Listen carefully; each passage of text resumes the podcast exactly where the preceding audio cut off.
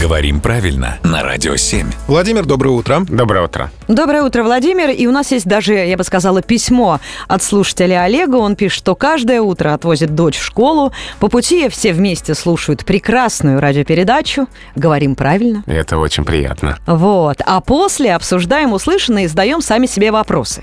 И вот возник такой вопрос. Что означает кибальчиш?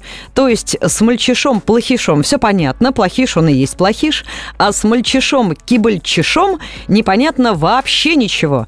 То есть кибальчиш – это условный хорошиш? Помогите нам с нашим вопросом. А, Интересный вопрос, и здесь нет какой-то вот э, единой общепринятой этимологии этой части имени. А, Были версии, что Гайдар сам придумал просто это слово в рифму.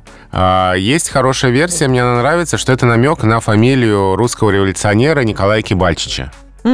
А, Возможно, в этом дело, но точно неизвестно. Будем считать, что, да, революционер имеется в виду. Похоже на правду. Ну, хотя бы с версиями познакомились. Да. Спасибо, Владимир. Я рекомендую настоятельно всем слушателям отправлять свои вопросы, если они возникнут, Владимиру непосредственно нам на сайт radio7.ru.